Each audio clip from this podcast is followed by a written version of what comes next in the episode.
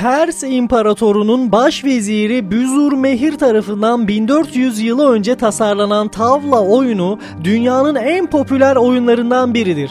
Zaman kavramından alınan ilhamla tasarlanan oyunun zamana böyle direnmesi son derece etkileyici.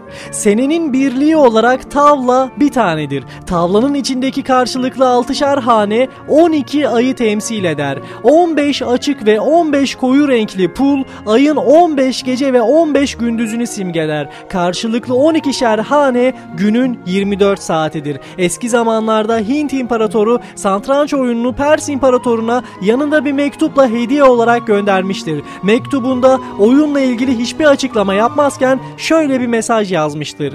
Pers İmparatoruna kim daha çok düşünüyor, kim daha iyi biliyor, kim daha ileriyi görüyorsa o kazanır. İşte hayat budur. Pers İmparatoru dönemin en alim veziri olan Büzur Mehir'le bu mesajı paylaşarak ondan oyunu çözmesi ve kendisinin de karşılık olarak Hint İmparatoruna hediye edilmek üzere başka bir oyun icat etmesini söyler. Vezir haftalarca çalıştıktan sonra gönderilen santrancın her taşının hareketlerini ve oyunun stratejisini çözer. Sonra da 10 günde tavlayı icat eder ve imparatora sunar. Hint imparatoruna tavla oyunuyla birlikte gönderilmek üzere de şöyle bir mesaj hazırlar.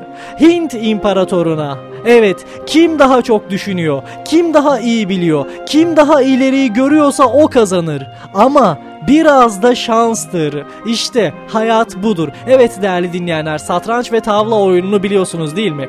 Bu iki oyunda şu anda oldukça muhteşem özellikleriyle bizlerin kullanımına sunulmuş vaziyette satranç ve tavla oynamayı bilmiyorsanız bence en kısa sürede öğrenin.